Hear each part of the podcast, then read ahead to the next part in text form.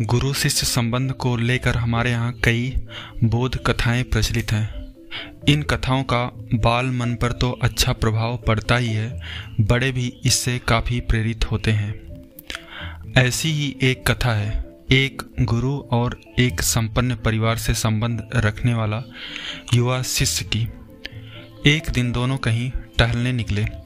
रास्ते में एक जोड़ी पुराने जूते पड़े थे, जो संभवतः पास के खेत में काम कर रहे गरीब मजदूर के थे और वो अपना काम खत्म करके घर वापस जाने की तैयारी कर रहा था।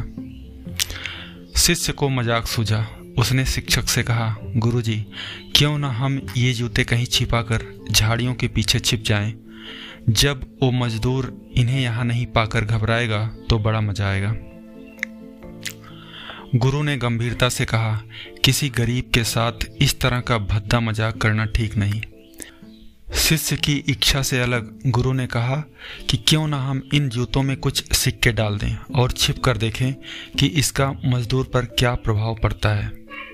शिष्य को गुरु की बात अच्छी लगी और उसने ऐसा ही किया। मजदूर जल्द ही अपना काम खत्म करके जूतों की जगह पर आ गया उसने जैसे ही एक पैर में जूता डाला, उसे किसी कठोर चीज़ का आभास हुआ।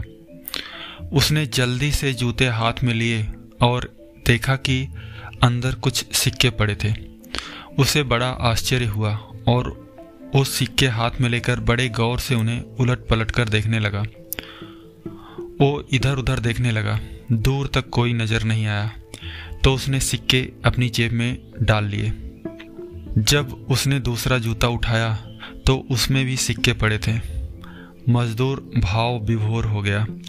उसने हाथ जोड़कर ऊपर देखते हुए कहा, हे भगवान, समय पर मिली इस सहायता के लिए उस अनजान सहायक का बहुत धन्यवाद।